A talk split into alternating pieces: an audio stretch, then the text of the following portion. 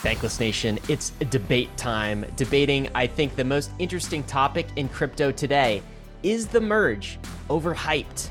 We get the bear case and the bull case for the merge. We try to answer the question on whether it's overhyped or not. Today, my role is a bit different in Bankless. Today, I am the moderator. I am the host of this debate. We have David Hoffman, who, of course, is taking the bull position. And we also have Jordi Alexander, who I'll introduce later, who is taking the bear position. He thinks the uh, merge is overhyped, while David thinks it's probably still underhyped or appropriately hyped. And we will get into all of that. Um, I think the market still might not understand the merge. It's going in both directions. And so hopefully this episode gives you some clarity on that. I'm going to introduce our debaters in just a minute, but a few quick announcements. All right, David, we're going to get to it. Um, so we're about to introduce, I guess I no one needs to introduce you, but um, I I want to introduce uh, Jordi Alexander in a minute. He is the uh, merge bear in this episode today, and he put an excellent post out in Bankless on why he thinks the merge is overhyped. Jordi, welcome to Bankless. How you doing? Good to be here. I'm excited. Uh, David, you, of course, are the merge uh, bull, and you are bullish on the merge. Uh, and you are also known to host a podcast in the space that is also well known to be very bullish on Ethereum and the merge. Uh, welcome to the show, David. Thanks, Ryan. Thanks for having me. um, I, I got to ask, maybe before we get in, just a little chit chat, David, are, are you a little bit worried about this debate? I mean, the last time we had Jordi on a Bankless podcast for a debate, the coin that he was bearish on went to zero in six weeks. All right.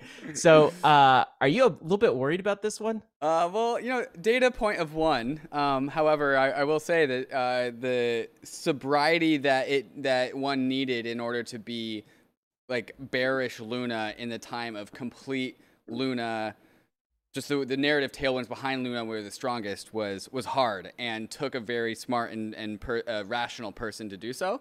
Uh, and so I think maybe I'm perhaps the person drinking the Kool-Aid this time, and now it's my turn to, have to, have to go up against Jordi. Yeah. Uh-huh.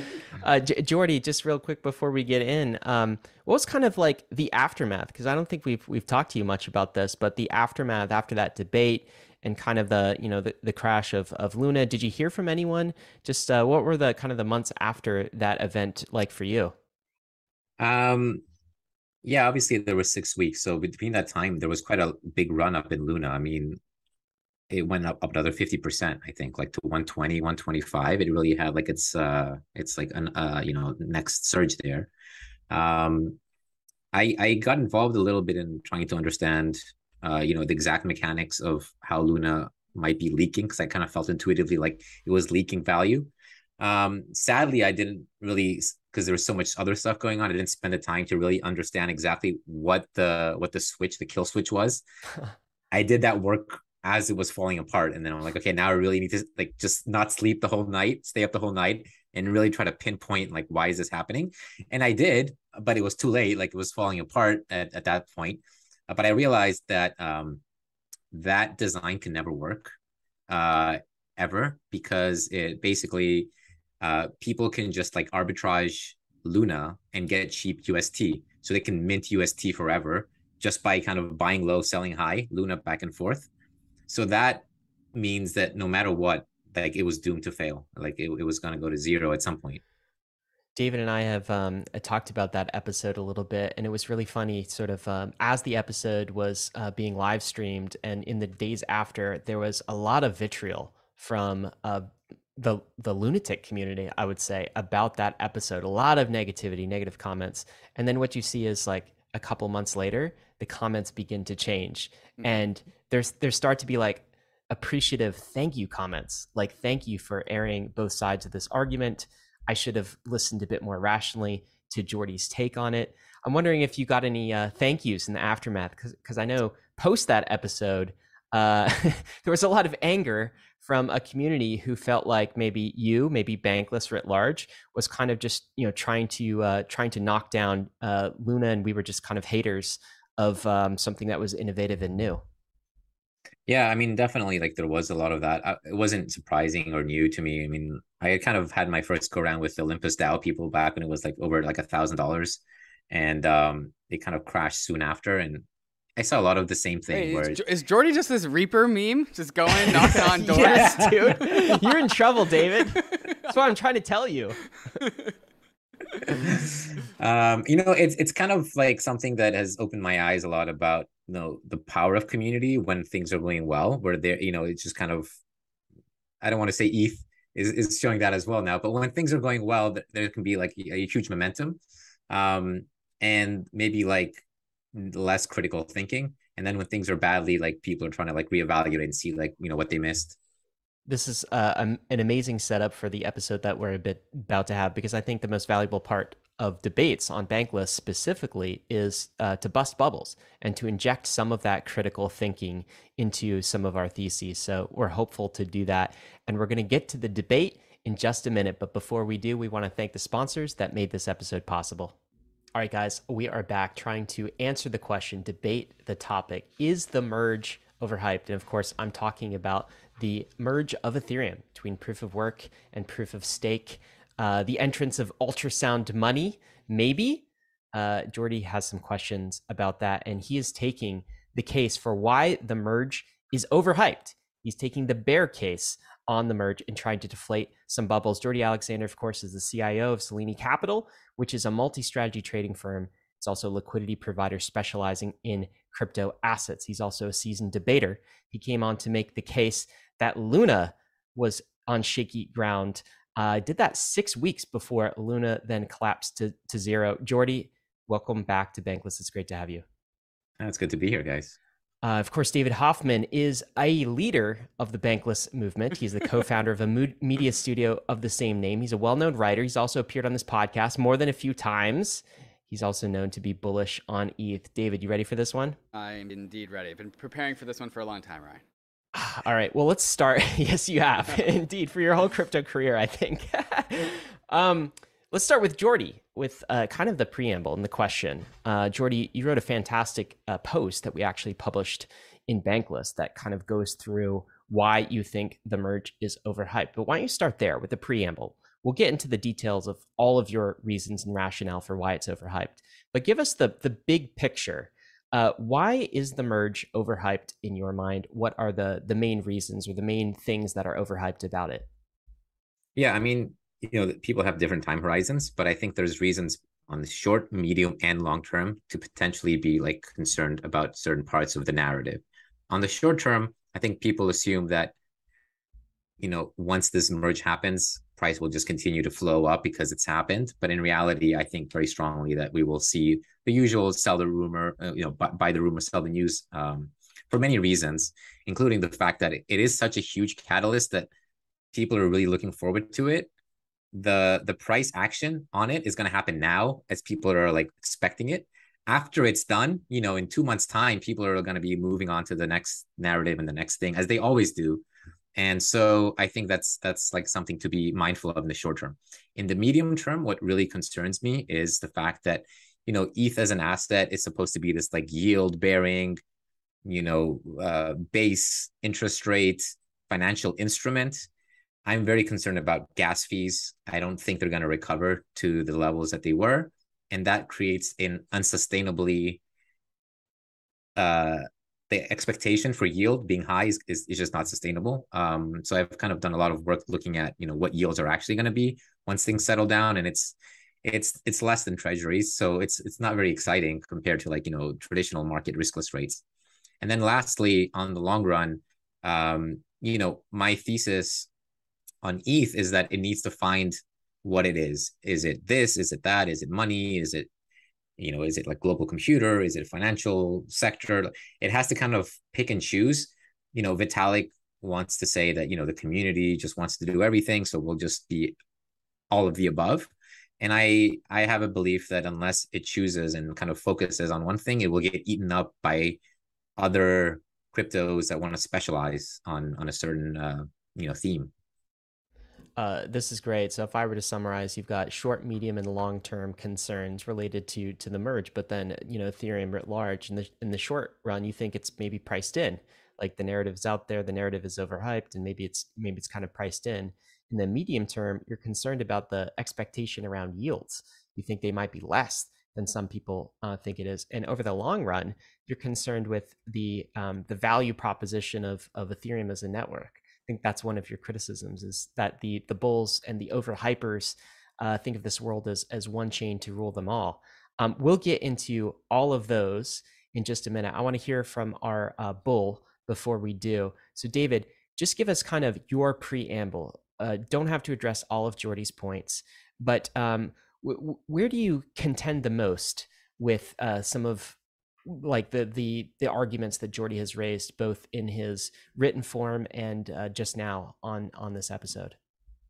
Yeah, there, there's two ways to go. There's like the, what is the fundamental bull case for the merge and why is it not priced in? And then there's like specifically what about Jordi's arguments I think are, are wrong. Uh, and, and so I'll kind of do a, a little bit of a hybrid on that. Um, Uh, fundamentally, like the whole like triple point halvening aspect of of Ethereum and the Ethereum and the Ether merge, I think, is like the most understated thing about this. Uh, and so, like, really, what, what that means is like you know the Bitcoiners are always per, uh, perpetually bullish on the halvening, right?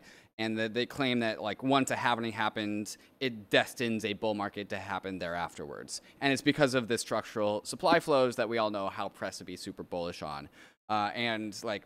The, it's called the triple halvening because we get three of them all at once. Uh, and so I think it, it follows is that if you, and a decent um, proportion of the crypto industry does believe this, is that, uh, you know, if Bitcoin does cause bull markets, if the Bitcoin halvening does cause bull, bull markets like two years later, you would expect the triple halvening to cause like either a three times larger bull market or an equivalent bull market three times faster or some somewhere in the, the between between those two ends of the spectrum, just because of the raw sheer magnitude of how bullish it is as a fundamental catalyst. And like the reason, the overarching re reason why I'll say it's not priced in is that we have not yet seen as an industry collectively some bullish catalyst of this magnitude, never before seen since two thousand uh, and like uh, two thousand nine, two thousand ten when Bitcoin was created. So as a market, we don't have a history of understanding how bullish this thing can become. We haven't seen something so bullish yet. So we don't know how to price it in, and therefore I'm claiming overall that because it's the most bullish event in crypto history, it's just generally not priced in uh, because we haven't had to like deal with it yet. Uh, that would be my main argument, I would say. All right, that's great. All right, let, let, let's go into this in a bit more detail. And uh, Jordi, I think you have some fine-grained arguments that that you've written uh, in your post, and uh, including some fantastic memes, by the way. And I gotta ask, with this uh, with this meme in general, where this is kind of like the E T H merger, if you guys have seen that that meme template uh, of somebody who who thinks that the, you know none of this is priced in, and then E T H price is going to infinity. You kind of do a play on that in your post. I gotta ask, is this a picture of David we're looking at right here, Jordi? Is he a merger? No, no, it is not. It is a generic merger. It is not this specific merger.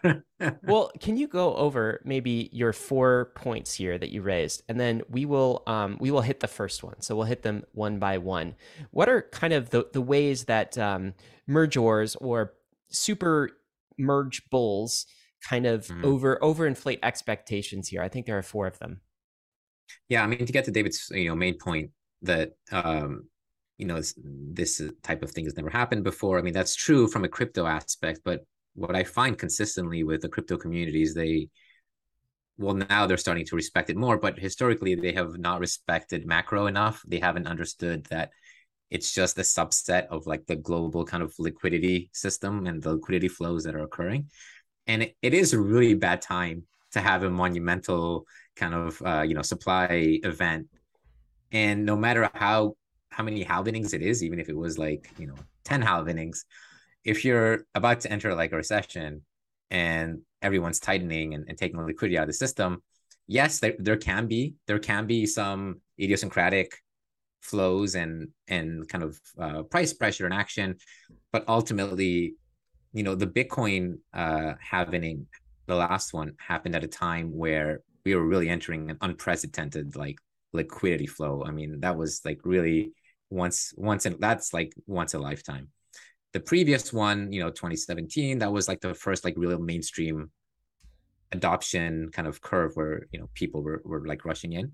So using those examples, I think, kind of ignores the fact that we're entering a very different monetary regime where, you know, right now people are not getting stimulus checks to like get into E T H. They're, they're not having like extra money like laying around that they need to like kind of FOMO. If anything, FOMO is kind of like reducing, and we're seeing that in traditional markets as well. Maybe, uh, maybe I'll allow David to kind of, um, you know, rebut that if you have anything to say. So Jordi, Jordi's saying macro essentially dominates. Uh, and so, you know, the merge or deflationary aspect doesn't really matter in the scheme of things. What would you say to that? Yeah, I think that's a super fair take. Uh, I, I think the macro, like no matter how bullish the Ethereum merge is, like, you know, macro is something completely uh, irrelevant to that, right? Um, uh, like it, it has its own uh, machinations and plans for all markets, regardless of crypto markets or not. And I think the frame of mind that I always really come for as like somebody who holds all of my net worth in like crypto assets is that like I'm kind of already exposed to crypto no matter what. And so this is coming from that perspective of I'm already, I've already committed to ride the crypto wave, and many others in the crypto industry are like, maybe like there, there's like the perspective of like, are you a U S dollar bull, or are you really playing the market inside of crypto? And are you trying to find the asset that beats the rest of the market in that short term time frame? And so I'm totally ready to concede that I don't have the same level of conviction on the Ether U S dollar price in macro terms than I do on things like the E T H B T C ratio or the E T H Avalanche ratio or the E T H, you know, a Solana ratio, uh, because that like that really just closes out like it closes out a factor that I'm not in control of. And this is why like my current position is actually short Bitcoin, long Ether, which takes the dollar trade out of that move. Uh, and so I will, yes, I will agree that like I I have tons of like conviction about the merge trade, and a lot of that conviction comes from being Ether being related to the rest of the crypto asset market. So David is willing to, like Atlas, take all of the crypto risk on his shoulders, but within that he thinks that E T H will outperform other equivalent crypto assets. What do you think about that take, Jordi? Um yeah, I mean that's that's generally fair. I mean, we have seen already a large move though in E T H B T C, for example. At the low was zero point five zero five five. Now it's it's kind of hit at some point. Obviously today is a little bit of an aberration, but it's been rallying in the previous days and it's gone up, you know, over fifty percent. Um, so I would say, you know, that's played out, and, and that was fair. Uh, I do want to acknowledge that I am bullish the supply squeeze. I do think it doubles the value of E T H compared to what it would be in a proof of work state. So, you know, that that is significant. Um, I think that that's playing out. It's it has been playing out quite a bit already. Um, I will I will again like reiterate though, like I strongly, as many years of of trading, I believe that once the event is in the back mirror instead of in the forward mirror, as a trader right now, if E T H goes down, I'm very comfortable buying the dip. Why? Because I know that you know that they know, and everybody knows that this thing is happening in a couple of weeks, and so like it has the attention, and it kind of like it presents a defense mechanism, like it prevents a floor. Like no one's really going to let it drop. So as a trader, I'm being very aggressive. I'm like, can, I can buy E T H dips aggressively, as I have been doing. You know, I, I'm not like short E T H. I'm long E T H here.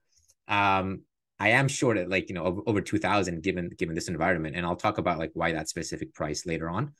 But I do think that there is an element of, you know, going forward in two weeks time, people will start wondering how much B T C needs to catch up. And so even having an E T H B T C trade where like B T C has been lagging, there could be like a catch up phase. So I'm I'm really not convinced how E T H B T C is going to do in October, for example. Jordi, I, I read um, you part of your post, and I think one of the points was um, around E T H being maybe the E T H merge being kind of a narrative play.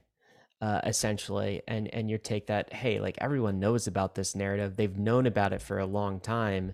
Can you get into that uh, criticism that you have and a reason why uh, the merge is overhyped? Do you think it's it's mainly a narrative play, and maybe that narrative has already been priced in? Talk about that. I mean, there's a few narratives. I mean, we, we should go into the different narratives because, you know, people are looking at it from different aspects. In terms of the Ethereum community, of course, they're already all in, right? Like that that buying has, has happened. Like they're they're waiting, and they're, you know, they have their E T H in their hands and maybe staked E T H as well. Um, and that's fine. Um, they should kind of know what to expect in terms of yields, in, term, in terms of price action, in terms of other things. But, you know, as a general uh, narrative, that's okay.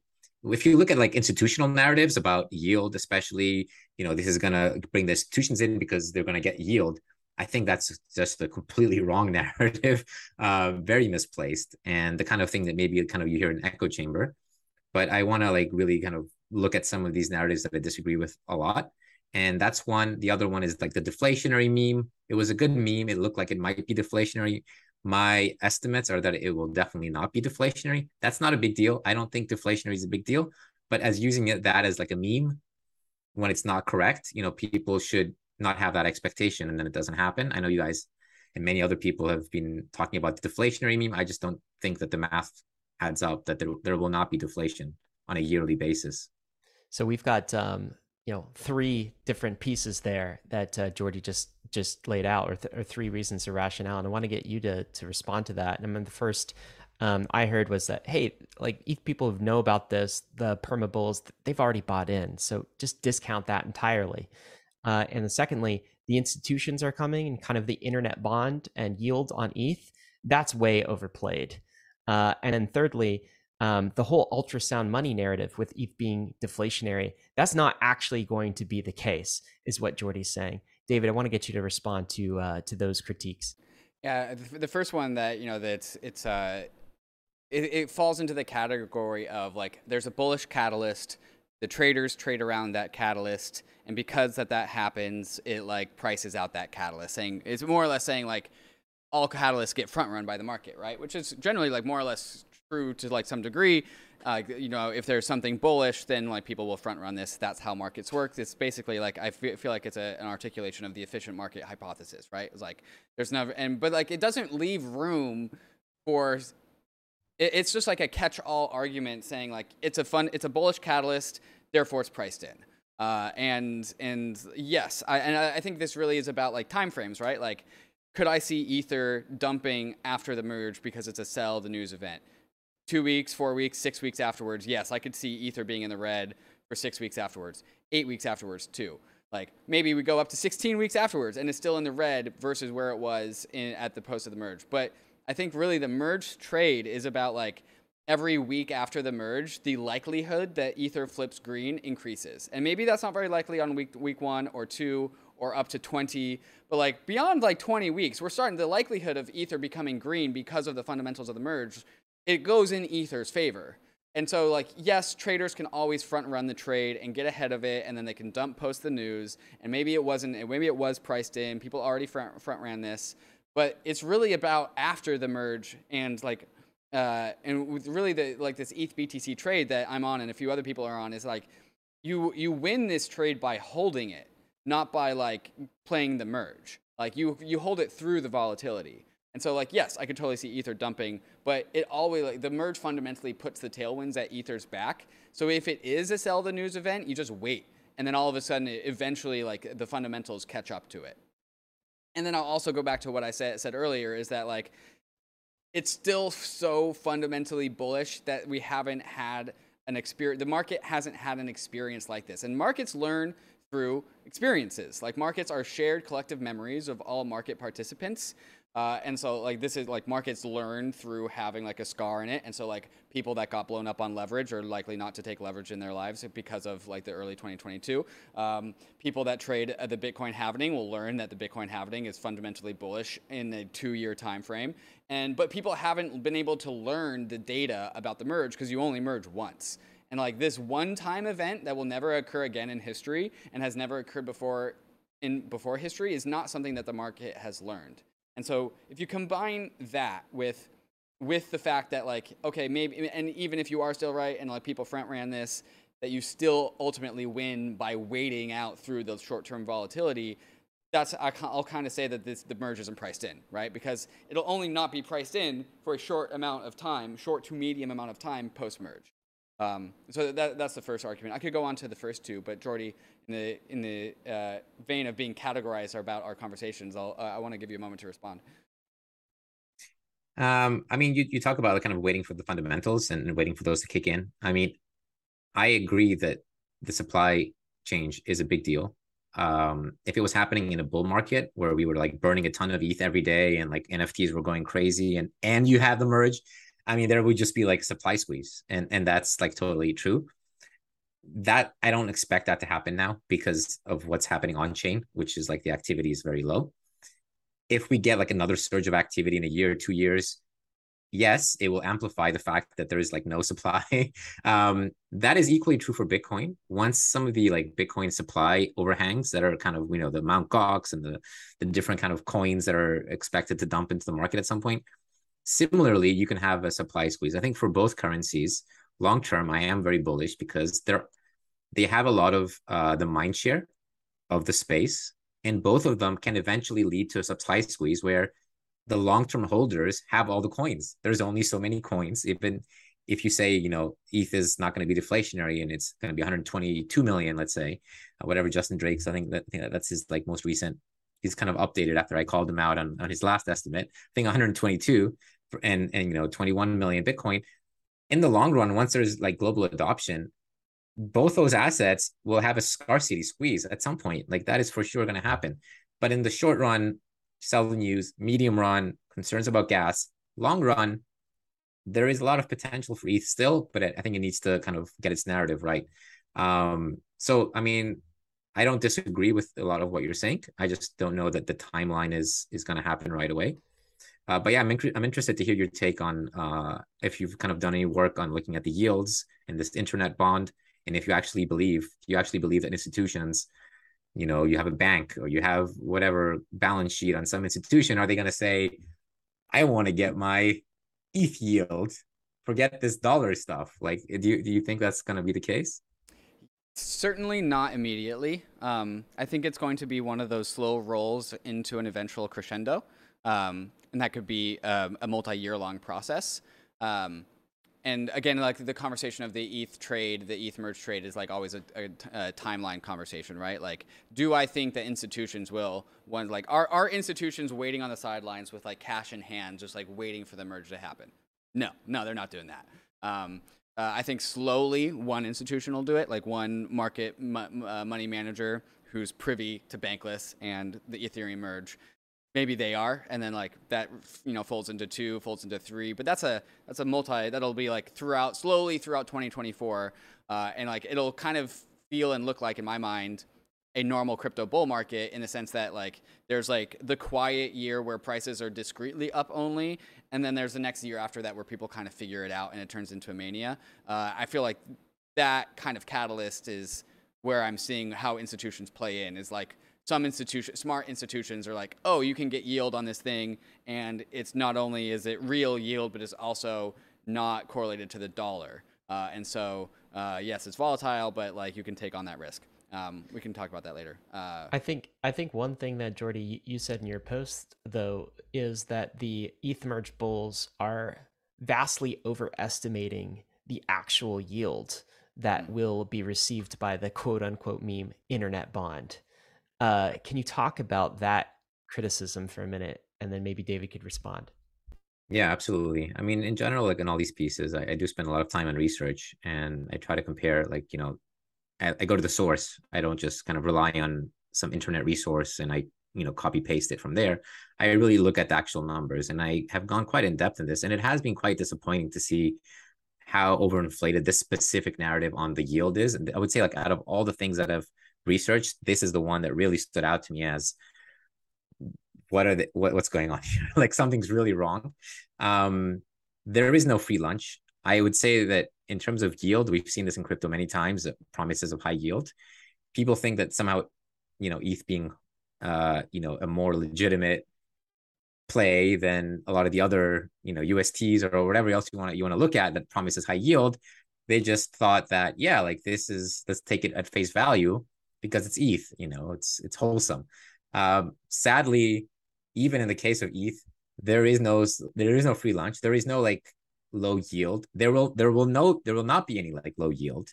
Um, the yield will be like close to zero, basically. Like uh, you know, even after a year, it will it will really dilute. We need to understand a lot of where the yield meme came from.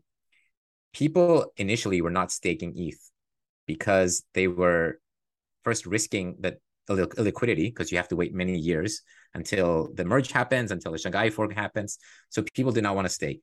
The amount of staked E T H was so small and the pool that was given to them was substantial that they have been generating a decent amount of yield. When you flip the switch and you give block rewards to people who are staking, which they're not getting the block rewards right now. Similarly, you know, six months ago, a year ago, those block rewards looked like they might be a big deal because there was a lot of gas tips being paid. There were a lot of um, M E V kind of, uh, you know, plays going on, all, all that all that sort of uh, financial front running um, that was happening. And people put the one and one, and one together. They thought that there's always going to be only ten percent of supply staked. And they thought there's always going to be like this huge amount of tips being paid. They put them together and they got these like ten to twenty percent yields. In reality, over time, there will be a lot of staked E T H. In fact, if yields are significant, there will be even more because people will be more incentivized to stake E T H. And they will have to like share uh, that E T H between like more and more stakers, more validators. And as we're also seeing, like, you know, generally like tips are, are, are a lot lower now. So when you put one and one together, you end up with two, two percent yield. That's what I see. And out of that two percent yield, some of it is going to be inflation because, like I said, E T H will not be deflationary unless like some crazy like um, you know bull market happens again. And so part of that two percent will be inflation. So the real yield will be like in the one ish percent range. Wow, so that's incredible. I just want to recap. So right now, when you stake your E T H, uh, you are receiving a nominal yield, not necessarily a real yield of like, you know, four point five percent, something to that effect. And you probably discount the real yield by the, the issuance, right? Um, a lot of uh, merge hypers, uh, merge bulls, think that the yields post-merge are going up. Some have even said into the double digit range. So we're talking between four and, you know, ten percent plus in terms of yield. And what you just said, Jordi, is that's a load of B S. We're actually talking about a real yield of around the one percent mark. Is this what you, you're saying?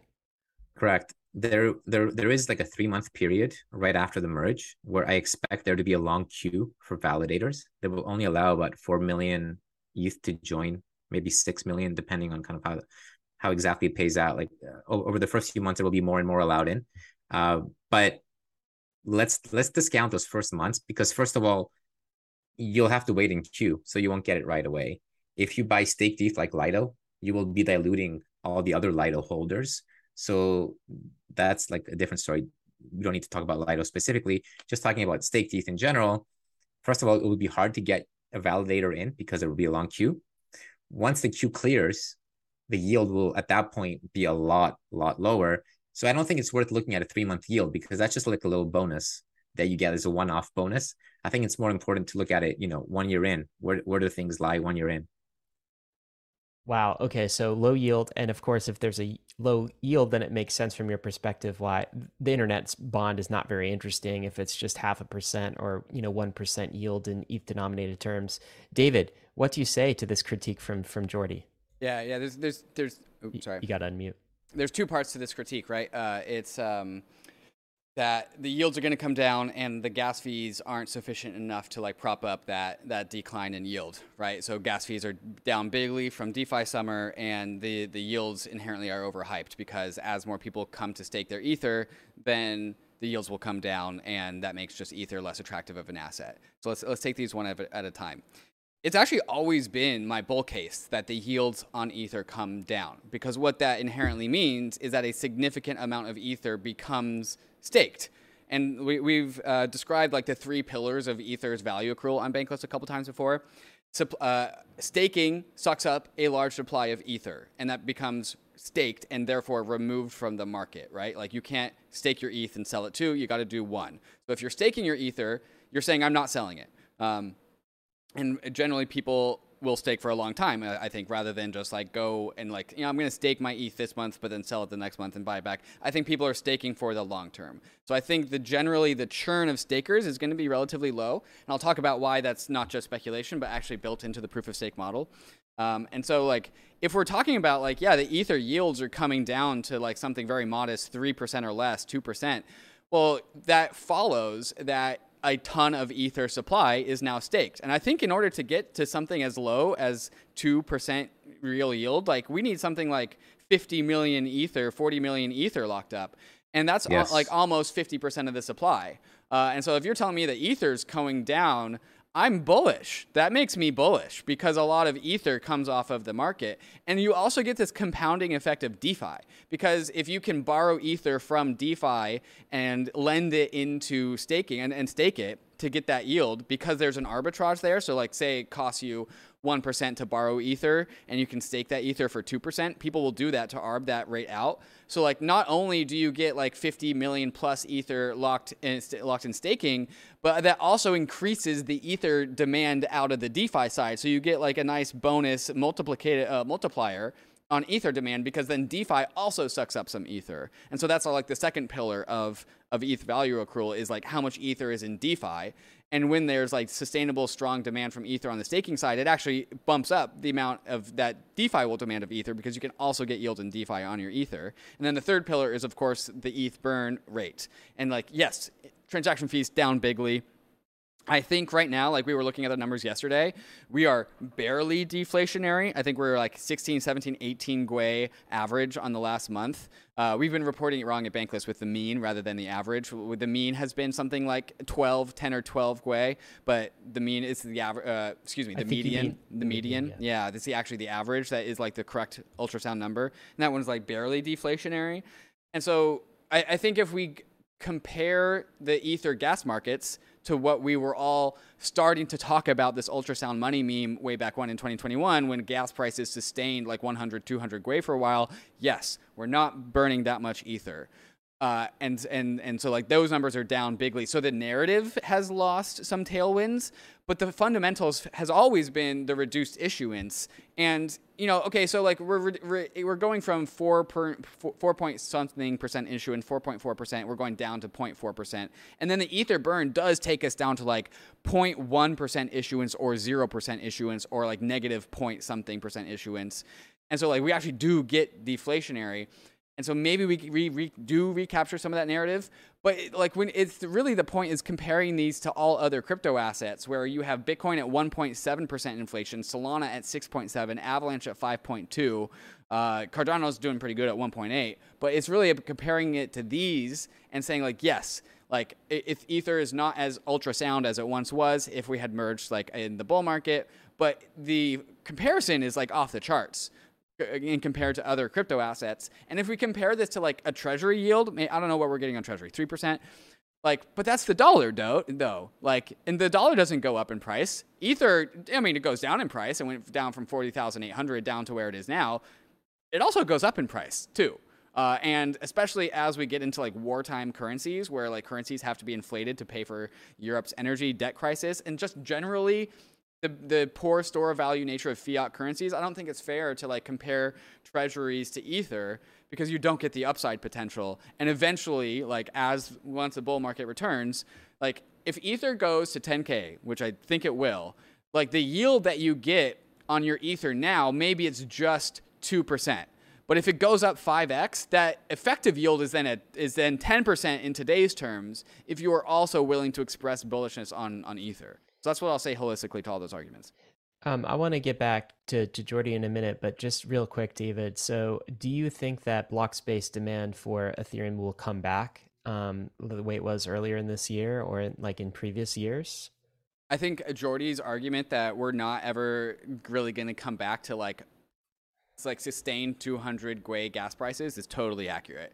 Like when we had like two hundred, three hundred, four hundred Gwei during DeFi summer, we didn't have a flourishing ecosystem of layer twos. There even weren't competitive layer ones to like offload a lot of that demand. And we, and I think we noticed that like E T H price, E T H gas prices weren't high in the second half of twenty twenty-one, because we had ways to get offload that block space so, demand onto so, other chains. So you think the new normal is low, low lower Gwei. Than the bull market? I also think that we are in a depressed gas market environment. And so I think like maybe so it's like more what's, normal. What's a range, David, for you? thirty like, to fifty.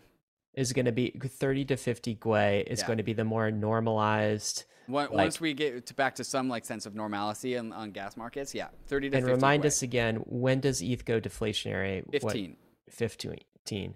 So yeah. Jordi, there's there's kind of like two pieces I want you to pull apart from David's counter argument. The one is he's saying, hey, um, to get the yo low yield that you're talking about, you're criticizing, you have to lock up an awful uh, lot of E T H in order to do that. And that is fundamentally bullish.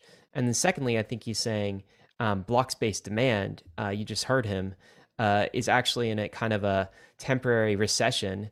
And we're going to see G U I prices at least thirty to fifty, maybe not the bull price uh, for, for, for block-based demand, but at least thirty yeah. to fifty, which is deflationary. So what do you say about those points? Yeah, I mean, starting with the first one, another one that I feel very strongly that I disagree completely about. Let's go a year forward and let's just imagine that indeed sixty, seventy percent of E T H is staked. When you go to the exchange and you go to F T X, Coinbase, you know, Binance, you're going to be surprised that maybe the pair that you're trading is not going to be E T H U S D. It's going to be staked E T H U S D or maybe, you know, some other uh, version of that. That doesn't protect the price from going down. Like, it's locked. People are trading it. It doesn't mean it's locked, locked. Like, people would just trade the other one. They'll just trade staked E T H. It'll just go up and down exactly the same way it's going. It's a misconception to think that supply will be like off the market. It'll just be in a different form. The only way to really take it off the market is to like lose the keys. In that case, sure, that's super bullish. Like if, if, if like you lock it up and you actually like throw the key away. But if you're locking it up into a liquid instrument, by definition, it's a liquid instrument. It will have the same price impact. So I've seen this brought up many times, and I think it's a misunderstanding. Um, on on the uh, yield aspect, I want to talk about that a little bit as well, because thirty to fifty is is way out of my expectations. So uh, we we do kind of disagree a little bit there. Um, in terms of like the inflation reduction, like I said, this is very bullish. They should double the price of E T H uh, from what it would be otherwise. That that's kind of like important to say. Now, in terms of like using it as a meme, first of all, you know, Bitcoin in the next halving, which is only two years away, will go down to like zero point eight. Uh, E T H, the fifteen G U I that's being quoted is actually incorrect. It goes up as more people stake. There's two things happening as more people stake. More E T H is being issued. At the same time, it's divided by more people. It's kind of confusing because both are happening not linearly. So it's like both are happening a little bit. There's, if fifteen million people stake versus thirty million, there's not going to be twice as much E T H being issued. The the inflation of E T H will only go up by like, you know, there's like a formula, maybe it's like, but instead of being times two, it'll be, let's say like one point five. And, you know, you're, you're dividing that one point five by more people. But in terms of managing to stay in, uh, deflationary, I think you're on a race that you'll never catch up. You kind of start at the point where like for the first few weeks, you're very close, but one is up only. The amount of staked E T H is up only. Like you can't even withdraw right now. So even if you want to, you can't take it out for a long time. And I agree that, you know, the structurally, we won't really see like a reduction in staked E T H over time. As people get used to it, the wallets integrate, the, the exchanges integrate. E T H will just be staked E T H. It, like, it will be like a mistake not to stake it. So we will just see like that up only.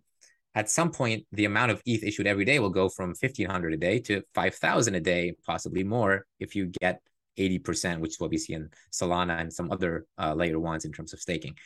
five thousand E T H a day requires very high gas usage. And as David said, layer twos are giving a lot more block space now. They will potentially become much more efficient in their block usage when they want to check back into layer ones.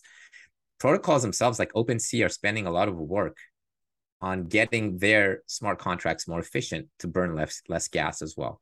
So a lot of these things are kind of inherently reducing gas usage. And therefore, I think it's a losing race and we won't actually see any sustainable deflationary E T H. And in fact, I think that in two years, the, if, the issuance between E T H and B T C will be very close to each other. Maybe E T H will still be a little bit lower, but it'll be quite close. Jordi, I, I want to ask, so if David's projections, I think you were saying um, a, a couple of things, but let's talk about the block space demand. If David's projections are thirty to fifty G U I as kind of a more normalized post-recessionary block space uh, rate, like what are your projections as far like as eight block to sixteen. Space? eight to sixteen. And, yeah. and the reason you're giving is because we won't see another, you know, uh, two thousand to two thousand, you know, early two thousand twenty-two period of like two hundred plus G U I prices because applications are getting much more efficient in their usage of block space, including layer twos? That's only on the margin. That's something that maybe reduces everything by thirty percent. The main contribution to the difference between what we saw before is the existence of layer twos, of other layer ones, so that if you have like a new mania, like an N F T mania, so it wasn't just DeFi summer. I mean, the N F T like boom initially, OpenSea just had Ethereum. That was like the only integration. They were the only platform that people were really like doing a lot of volume on.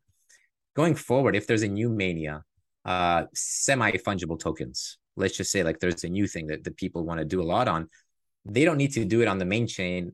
They'll be able to do it. You know, people don't want to spend like two hundred dollars on a transaction. Like I, I, I can afford it, and I, I still bothers me. Like, uh, like it, it just, it just feels wrong.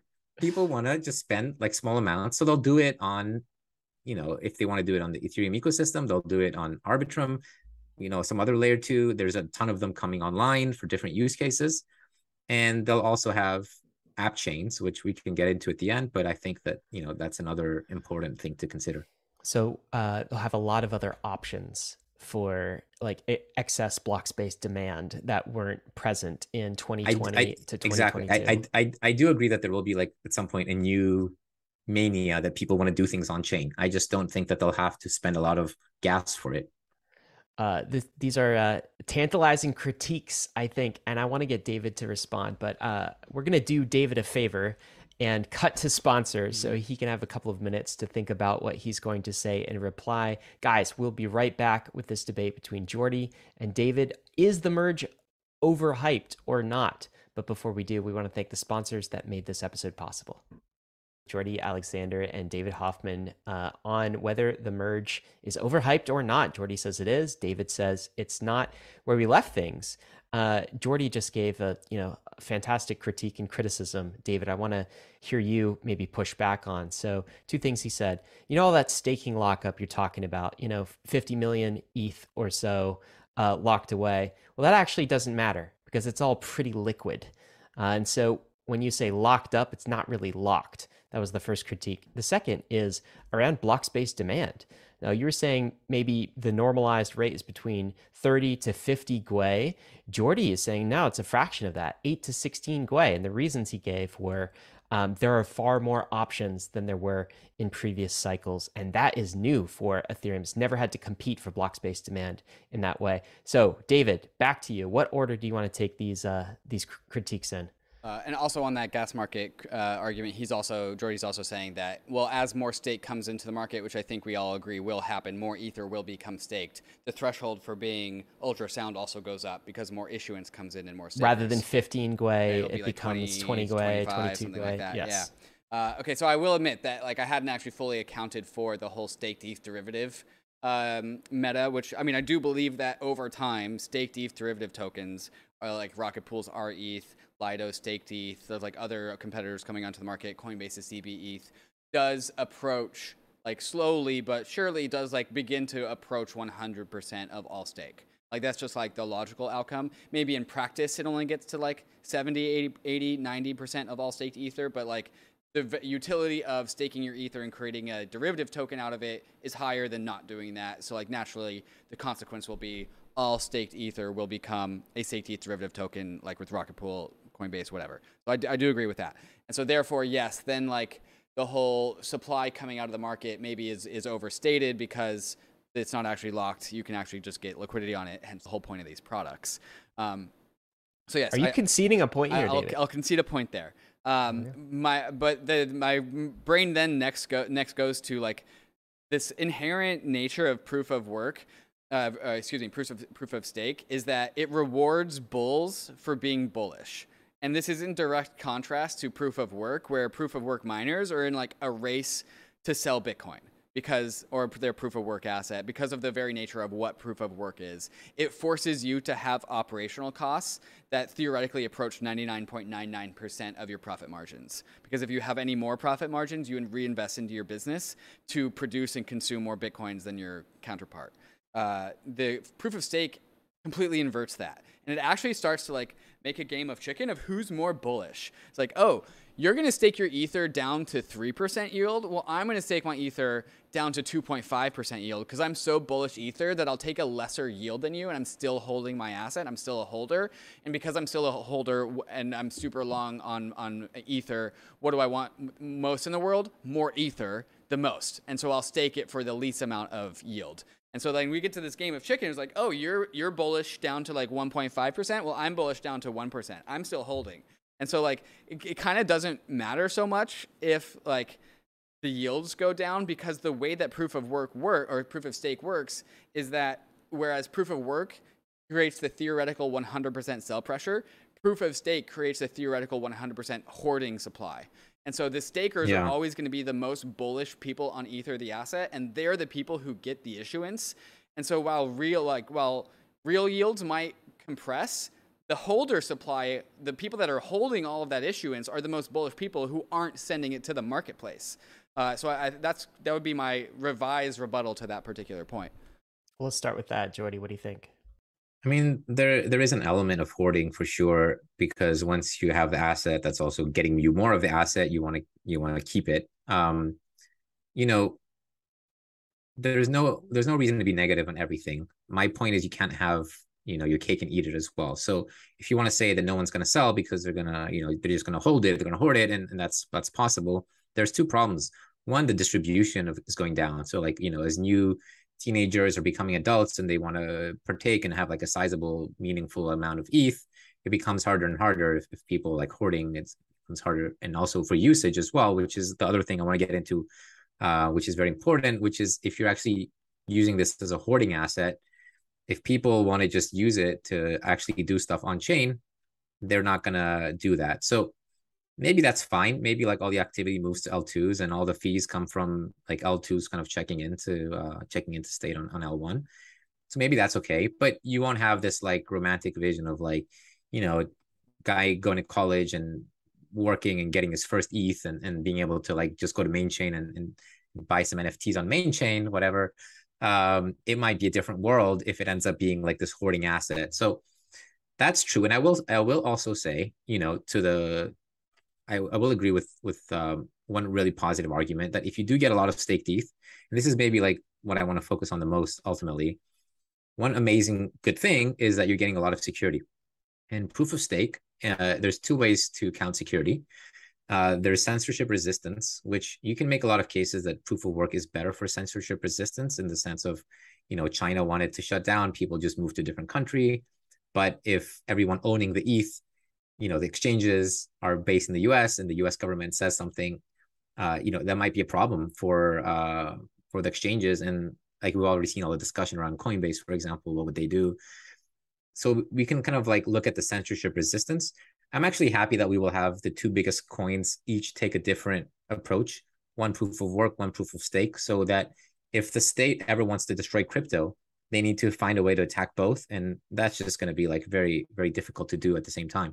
So I, I'm, I'm happy that we have both. And I will say like very positively, having a lot of staked E T H, which we will have because it's incentivized, uh, it creates a huge amount of security in terms of dollars needed for somebody to do like a fifty-one percent attack, for example, or, you know, really to, to get enough E T H to, to mess with, um, you know, the amount of validators that are needed.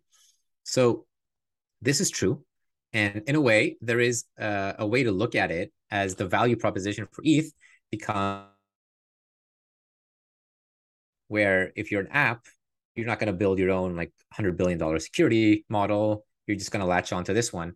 And we have a few different security models. The E T H one is, is obviously like a really important one to look into. There's a few other ones. Uh, I would mention three. Uh, we have Polkadot. I, I've always not been a fan of the Polkadot one because basically you're, it's like a landlord that has a mall and it's charging people to get a store in the mall. It's like you have an auction and you figure out how much you need to pay for your security inside my mall and you get access to the mall. I think what we've seen is that apps don't want to pay for security. They want to get paid. It's not like uh, they actually uh, want to like give money for security. They want to kind of partake. Uh, we have NEAR, which is a very interesting one, where we've seen things like Sweatcoin now kind of choose NEAR because they get thirty percent of the gas back. So they get, it's kind of like a J V, and I think that's extremely interesting. And then we have Cosmos, which is like the other interesting system, which I think will be like the two, the second biggest one after after the Ethereum ecosystem, and that has its unique uh, points. So maybe part of the discussion is which security system is going to be long-term better, because you will have a lot of security. I do think this is an interesting um, criticism, maybe, that we can dive into. I do want to get back uh, to the block space demand piece of it, but let's let's park that for later. So I think w one of Jordi's points that I heard him just make now, David, and I, I certainly saw in his um, in his article, is the E T H bulls on the long-term horizon seem to think there's going to be one chain to rule them all, one global settlement layer that is going to accrue the vast majority of the model. Jordi, I don't want to put words in your mouth, but I think what you were saying is like, hey, that's not true. Like, that's some rose-colored glasses. We live in a multi-chain world. There are some other protocols with unique approaches, NEAR, the Cosmos, where you have sort of a, the idea of all of these sovereign chains, not one central settlement layer. Um, maybe we could get into that, David. What do you think about this? Are E T H bulls, being like merge bulls in particular, too long-term bullish that the Ethereum model of one chain to rule them all is going to win? What do you say to these pushbacks and criticisms? Yeah, I, I do think I fall in the camp of the believers who, the belief that one chain will become the dominant settlement layer to rule them all. I do believe that. And the reason why I think this still works while also preserving our ability to produce chains that have different philosophies on how they work is that, like, the long, the Ethereum vision, the roll-up centric roadmap vision to Ethereum is about producing one central blockchain that does one thing extremely well, which is having and providing a ton of security. And then the other thing that, like, not really accounted for by, like, core E T H devs, but, but what I think is naturally going to emerge is that the Ethereum layer one largely kind of just becomes like Uniswap and Curve and maybe OpenSea as like the dominant N F T liquidity engine, but basically exchanges, like decentralized exchanges for assets. And I kind of can totally see a world where like Uniswap block space demand is like fifty percent of Ethereum, or like exchange block space demand is fifty-one percent of Ethereum.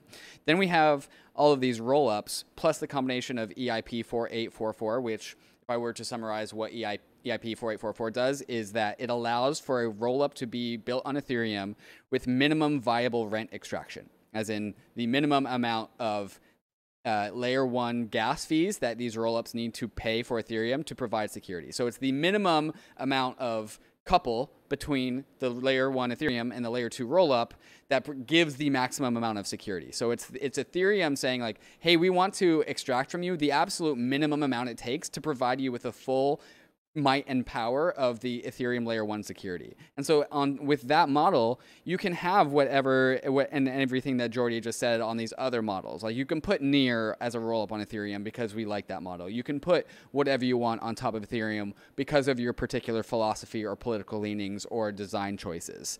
And so it is like this whole like one chain to rule them all, and that property that that chain wins by is security, but that it's the the very nature of that is that it actually creates a flourishing of many, many, many, many blockchains on top of it that does actually tick the box of, hey, what is your, what is your values? How are your design principles? What do you want to do here?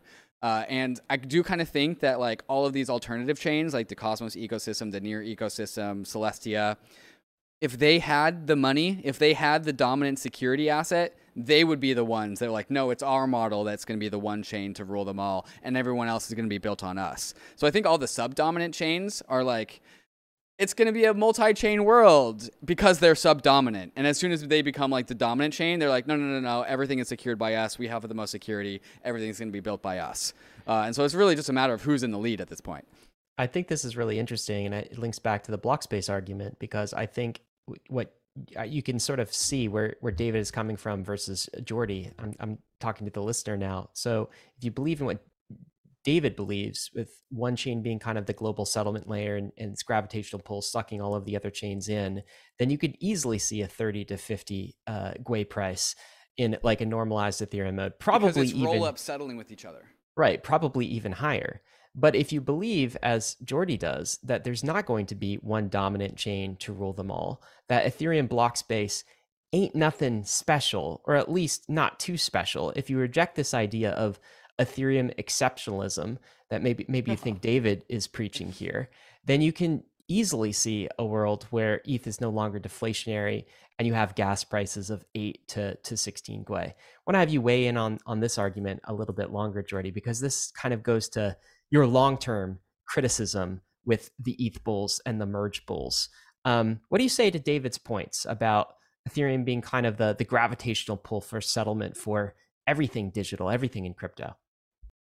Yeah, I mean, in in general, I agree with with parts of uh, what David was saying, but one of the main things I wanted to put forward in, in my article and in general, I think is is very under-talked, is we should really look at things from the app perspective, because we've kind of like the lot, you know, twenty twenty-one really was like a, a layer one year. It was all about layer ones and alt layer ones, and that's really what was kind of like doing very well. And we had all this like explosion, Cambrian explosion of different uh, attempts and, and, and different like models. But I think it's time to start looking at use cases and apps. And I really want to focus on the, the app perspective rather than the, the base layer perspective, because you can kind of look down from the base layer and say like, hey, I have all the security, come here and do stuff. Or you can look at it from an entrepreneur who is building an app and he's like, you know, I'm going to get one hundred million people to like do push-ups in, in the right way. I'm going to reward them with this token. They're not necessarily like thinking about, I need one hundred billion dollars of security.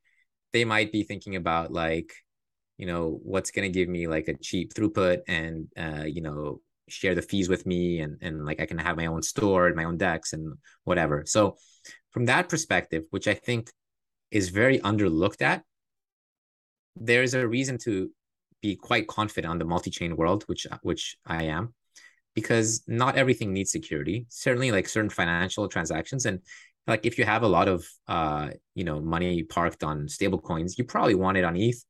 You don't want it on like a chain that can get attacked, you know, quite easily. That's that's for sure.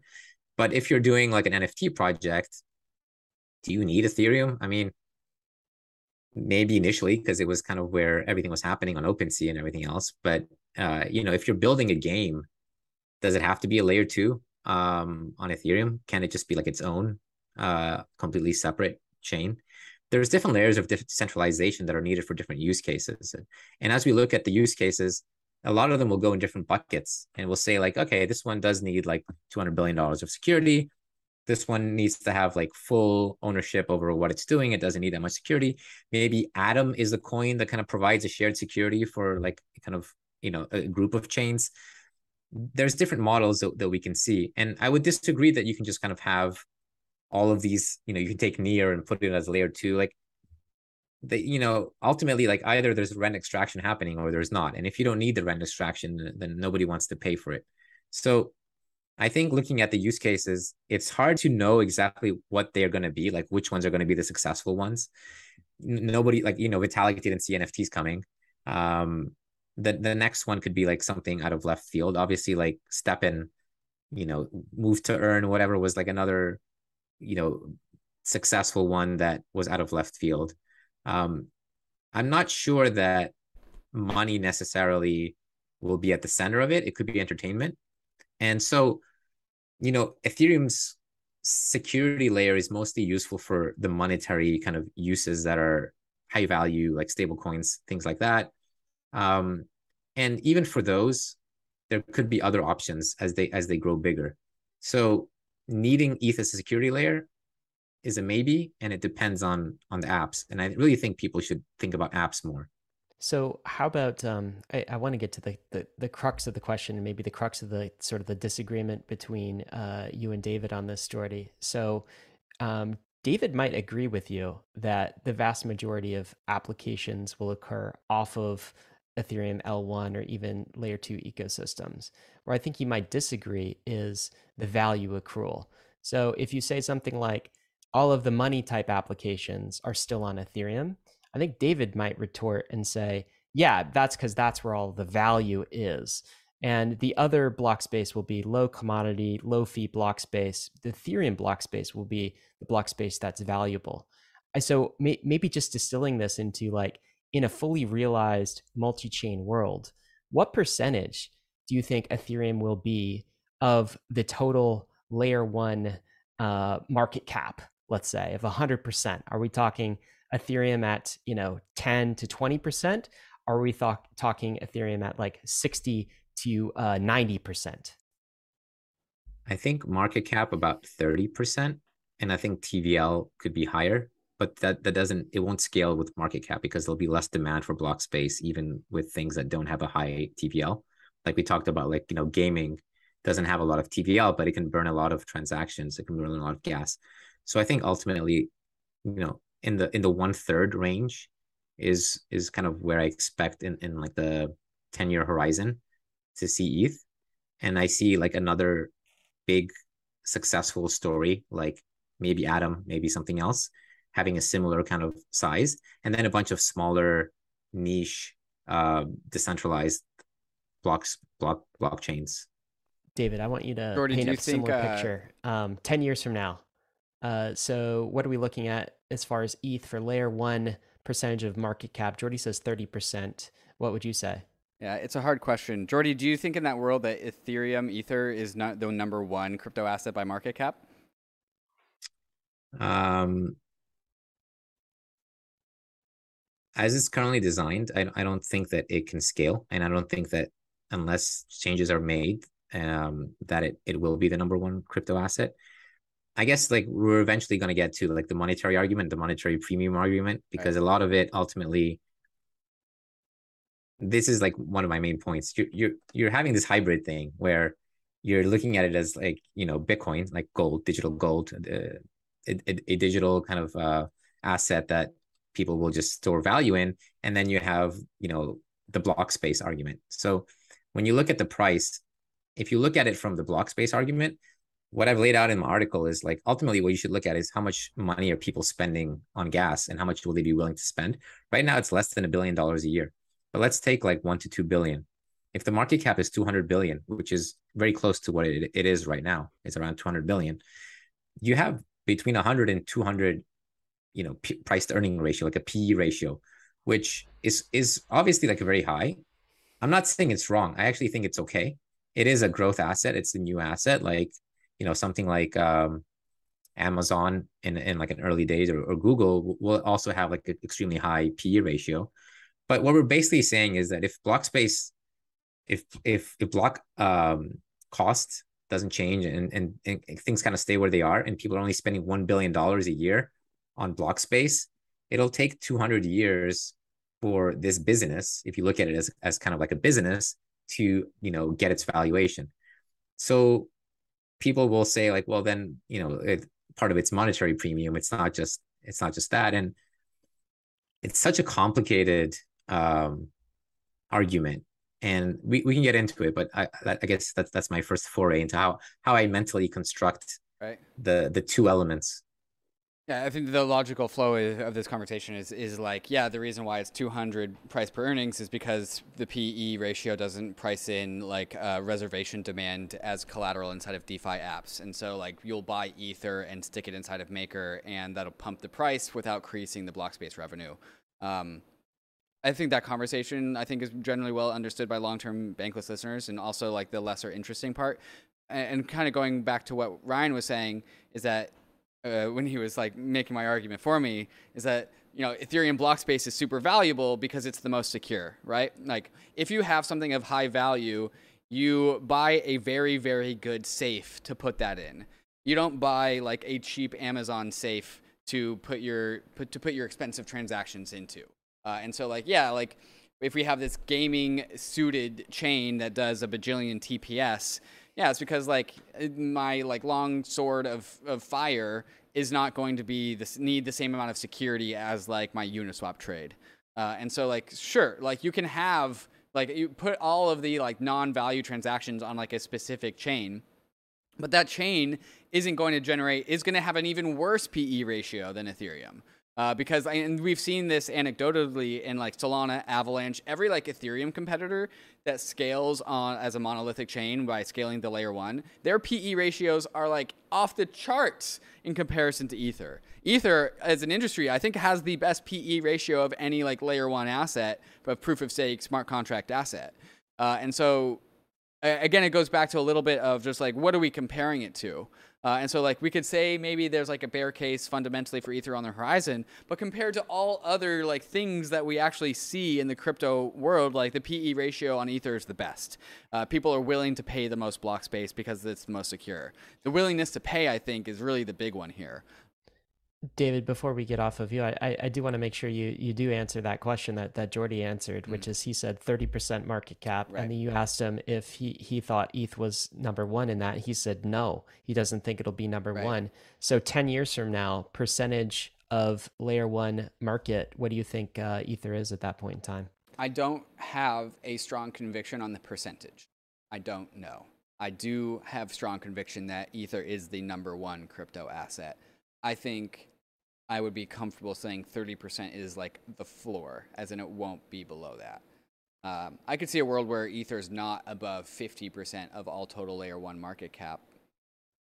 Do you want are to? We, are we including? Are we including Bitcoin as yes. layer one? Yes, we are. Okay, yeah. Then, then, then, my number is is probably lower than than thirty percent. Is it closer to what? What it would be closer to? Um, yeah, like twenty percent. twenty percent. And then, uh, David, what do you think as far as ten year like um, market cap in terms of dollar numbers? Dollar numbers? I don't even yeah. know what the value of a dollar is going to be in ten years, Ryan. All right. So like really, really, really big. Fair enough. Well, let, let's get to this last piece of the argument. Then I want to round trip and talk short term again. And then we, I think we can call this a success. And I think Bankless listeners are really learning a lot from from this conversation. It's just a pleasure to have you both on.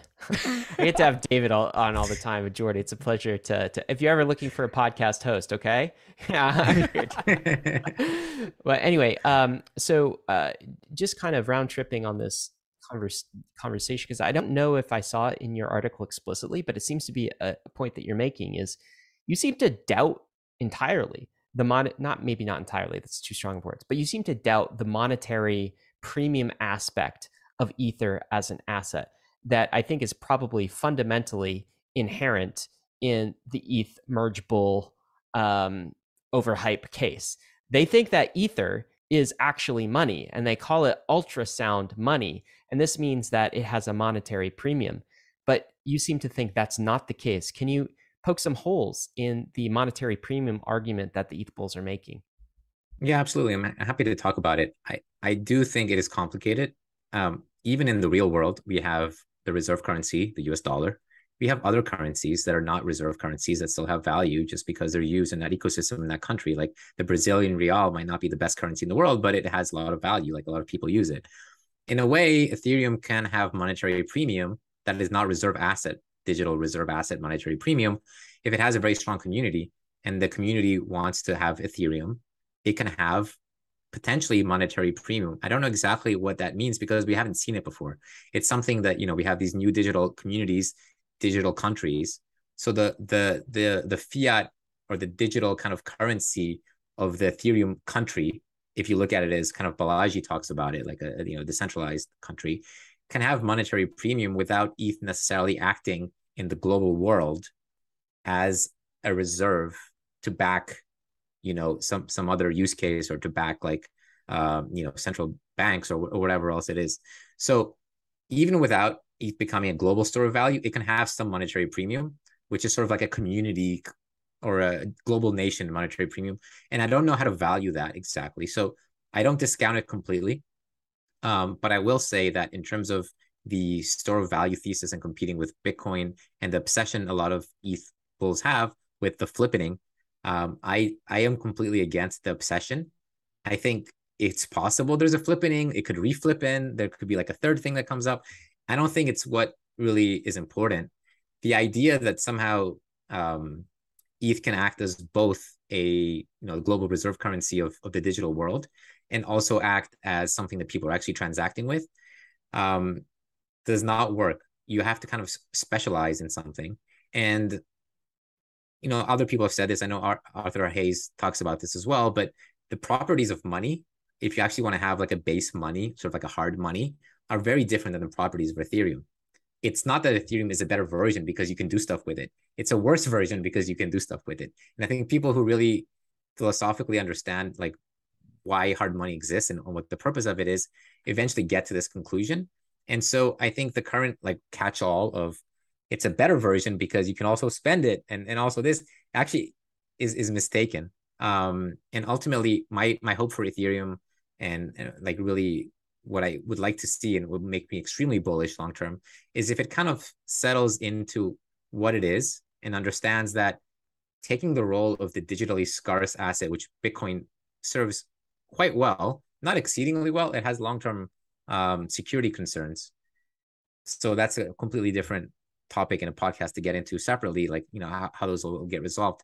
But in terms of like Ethereum acting as that asset, it is not designed for it. And it should kind of maybe be the, the currency of its own country and maybe be like the cost of valuable block space and look at it as like, you know, what is the benefit of an app being able to use this very valuable security rather than trying to be everything. And I just don't, I don't see that happening. So are you, would it be accurate to say, Jordi, you're more bullish on Bitcoin as a monetary premium asset in crypto than Ether? Yes, as a digital reserve currency. Like I said, the, the, the concept of a monetary premium, I think even Dogecoin can have monetary premium, which is like a meme premium, which it will always be that, you know, the pure first meme. It, it will always have that, that aspect to it. That will, you know, potentially in fifty years, people will will still buy Dogecoin, which is useless because it has like a monetary premium, as you can call it. Um, so I think E T H can have a sort of monetary premium, just like within its within its community, and not be viewed outside as outside of its economy as a reserve currency asset. Correct. I don't exactly. I I don't see how E T H can become a macro asset where, you know, in the macroeconomic conversation, they're saying, well, gold is up today and Bitcoin is up and. Oh, actually, it's Ethereum that's up. Like, that's hard to, to get from point A to point B. All right. So, David, uh, weigh in here. Jordi saying, pick a lane. Enough with the uh, the manifest destiny around the, the flippening, right? You're either sound money, you're, you're some sort of utility asset in your economy, but don't try to be both. Bitcoin's already got that use case covered. What do you think about this? Yeah, the whole idea of like it's money inside of its own community and its own like sector. Uh, it's actually a concept I wrote about way back when in I think like a two thousand nine article called like Ether is Equity. I wrote about it like as a version of company script. Uh, which you pr is, you're probably going to mean uh, two thousand nineteen rather than I, two thousand nine. Oh, yes. Yeah. Pre I was not writing about crypto in two thousand nine, sadly. David is um, Satoshi. Yeah. Uh, and then like the, the, the idea for this is like there are these like coal mining towns and they issue their own currency to their own town. And like you use that currency inside of your own community and it has value because like you can use it at the general store and the bar and you're paid in it or something like this. And that's kind of like what Ether is. Like we mint our own money, you can use it in Uniswap, you can use it in MakerDAO, it's good for our own community. The thing is, is that like, it starts off small, but eventually like Ethereum, I think just naturally fills the container that it resides inside of, and that container is the internet. And so like the reason why Ether will become a macro asset is because Ethereum is as large as the internet itself. It comes to put financial roots into like all relevant corners of the internet that can see that. And we're seeing this like right now with like Reddit, for example, doing their like avatars as N F Ts on like an Arbitrum layer two. Uh, and that's just like one small part of Reddit in one small corner of the internet. And like, you know, you can layer on gaming and like it goes back to the fundamental belief that I do all think that Ethereum does become the generalized settlement layer to all financial corners of the internet. And like the thing that the internet has not yet become because of Web two doesn't allow for it is like financialized. So Ethereum is like best positioned to like put not the layer one, but many layer twos and app specific layer threes as like a fractal root structure that just grows into all corners of the internet. And all of a sudden Ether becomes the native currency of the internet. And the E T H stake rate is like the native bond of the internet. Uh, that's like the fundamental bull case for Ethereum. And like the reason why this always works for Ethereum and lesser so for any other proof of stake smart contract system, because those also exist, is that the Ethereum is the only one that prioritizes security above all. And so it actually has the abundant security to actually extend security into all corners of the internet. And what is security other than settlement assurances that your asset is yours? Maybe you don't need strong settlement assurances if we're talking about like a Reddit avatar. But the fact, but that's actually a choice by uh, a choice that the Arbitrum layer two can make. And, the, and eventually you can actually, if you do want to, because for some reason your Reddit avatar N F T becomes super valuable, you can also go all the way back down to the Ethereum layer one. And that only works in a system that is designed for strong, secure settlement uh, that's, that offers any sort of settlement guarantees. And you just don't get that same thing with any other proof of stake Uh, smart contract platform that we know of today, because Solana and Avalanche have not optimized for security. They optimize for speed. Uh, and so like you just lose the monetary premium nature. And then the other, the other thing you said is that like, you know, Ether is trying to do all the things and versus like just trying to become a money. And I'm, I think this is like a core philosophy that I see, I see being debated in the world of crypto space. Like, do you become money because you add a bunch of t utility to your asset, or are you Bitcoin and you just have like the supply schedule and that's the money? Uh, and like, I'm firmly in the camp that the way that you make and inject monetary premium is that you, you fill all three asset superclasses to the best of your ability. You got consumable, uh, consumable assets like energy, gasoline, and gas as ether to make a, an, a transaction on Ethereum. You have store value assets uh, like a house or gold or Bitcoin or Ether as collateral inside of DeFi.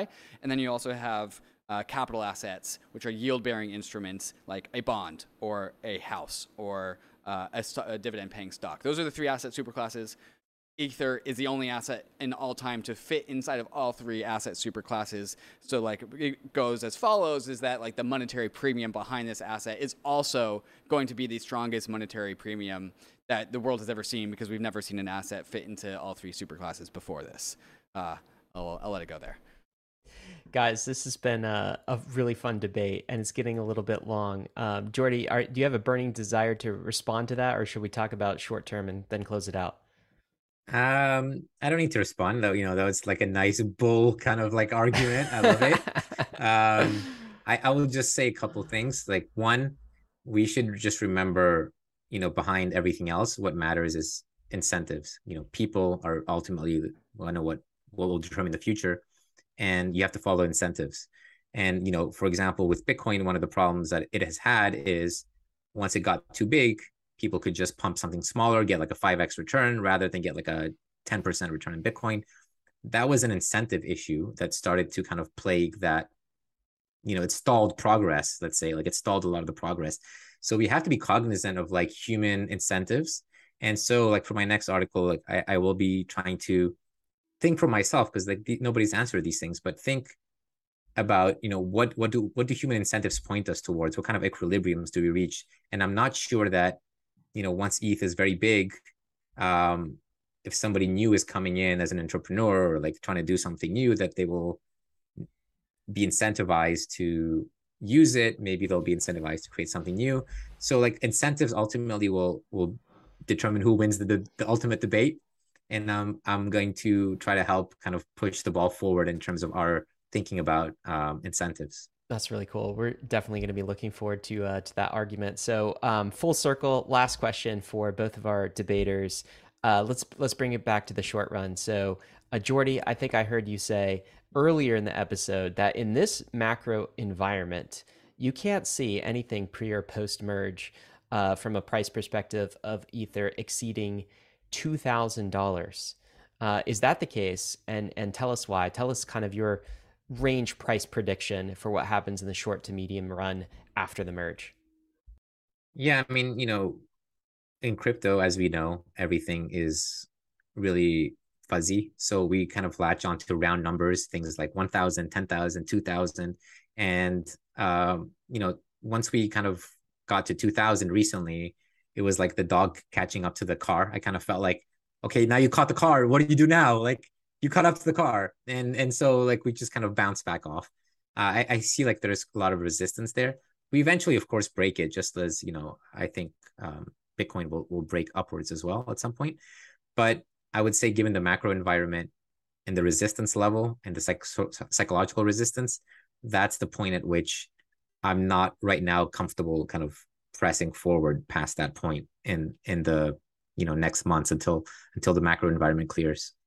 So price cap of two thousand until the macro environment um, clears out. David, what do you think about that? What are your kind of price predictions if you're just to take a crystal ball out? Right. Yeah. Like, the macro is scary right now. Um, and I, I it's just like, you know, energy crisis, bad. Like, you got revolts, blah, blah, blah. Like, there's actual war going on. But also, like, in a way, there's a way for that to also be, like, bullish for assets. Uh, and that's just, like, if if macro gets actually bad, that we actually just, like, have to turn on the money printer, then, like, it's actually bullish. So in my mind, I'm like, macro's confusing. There's bear scenarios. There's bull scenarios. I kind of just, like, it just washes out. The bull, the bull scenarios wash out the bear scenarios. It kind of, I think those those things cancel each other out to the, the best of my knowledge, um, because I can't really reason about it too much. Um, and so I kind of don't really consider macro. Um, again, and it mostly goes to my focus on, like, comparing Ether to other crypto assets. But I will say that t uh, two things. There's the execution risk that we haven't talked about so far. There's the execution risk that goes away post-merge if we merge correctly. So I guess that also begs the question, like, there might be a catastrophic event. I don't know how to uh, calculate the likelihood of that thing. Um, but there's, like, there are people who are waiting for Ether to de-risk, and they'll perhaps buy Ether once we post-merge because the risk is gone. Uh, and then there's also people who just fundamentally don't think that the merge is happening, or they're just not staying up to date with Ethereum, and they're like Bitcoin, they're Bitcoiners, Bitcoin maxis who are doing this, like la la la la, uh, and and so there's all these people, and like the reason why I actually think there's enough of those people out there is like various Twitter polls from somebody like Eric Wall, who is like a relatively neutral observer who has a very diverse group of Twitter followers. It was something like sixty percent said the merge was going to go totally according to plan, and thirty-five to forty percent that the merge is going to be delayed or kicked back or something is going to go wrong. And like all the Ethereum core devs are like ninety-five percent plus likelihood of success. And honestly, ninety-five percent is low. Uh, and so like, I think that is like the crypto market itself, the crypto community, the people that, that move their money around inside of crypto assets are actually not priced in on the merge because, you know, proof of stake has been coming for six years now. Like the fact that it's all actually like arrived is probably falling on deaf ears uh, because like we've been having this like, yeah, proof of stake has been coming for like six, seven years now. The fact that it's actually here, I think is going to blindslide a lot of people. And that's, and that is capital that is undeployed into Ether that I think will become deployed into Ether as a result of the merge. And I think that is a bullish catalyst. The actual U S dollar numbers, if I gave out a number, I would just set up myself up for being wrong in the future. Um, That's okay. You've done that before. I've learned not to. Do you have a do you have but a above B T C number? Like a above two thousand dollars, uh, and I do think that Ether hits zero point one B T C by the end of Q one twenty twenty-two. twenty-three. twenty-three. What is it now? zero point zero eight five. Uh, zero point zero eight eight zero. It was zero point zero eight five yesterday. It's like zero point zero eight two today. And you are more comfortable with your ratio bet than your U S dollar, dollar bet. price yeah. bet because who knows what's going to happen with macro. Correct. Yeah. There we have it, guys. This has been a lot of fun. Um, I just want to thank Jordi for for coming on and, and speaking to uh, uh, to David, agreeing to to debate on this topic. I'd also like um, to thank our fantastic moderator. Yes, you you were extremely moderate as a moderator. You did not take any strong sides, and that that's very well done. Oh, well, good. Uh, I'm glad. I mean, these are lots. These these are really fun, and honestly, this is some of our favorite content to produce at Bankless because we always want to double check our our thought bubble. And um, you've given all of us, the entire Bankless community, a lot to think about. So, Jordi, appreciate you, and David, of course, as always, appreciate you coming on the podcast and for everything you do. Um, guys, we'll end it there, but you know what? We will include a link to both Jordi's article, which was on Bankless a few weeks ago, and then David couldn't help himself. He wrote a rebuttal to that article. So we'll link, in the interest of fairness, to that article as well. And uh, it's my time to remind you as I close, risks and disclaimers, of course. E T H is risky. The merge is risky, fam. All right? David's ninety-five percent certain, but like, you know, you never know. And of course, so is all of DeFi. You could lose what you put in, but we are headed west. This is the frontier. It's not for everyone, but we're glad you're with us on the Bankless journey. Thanks a lot.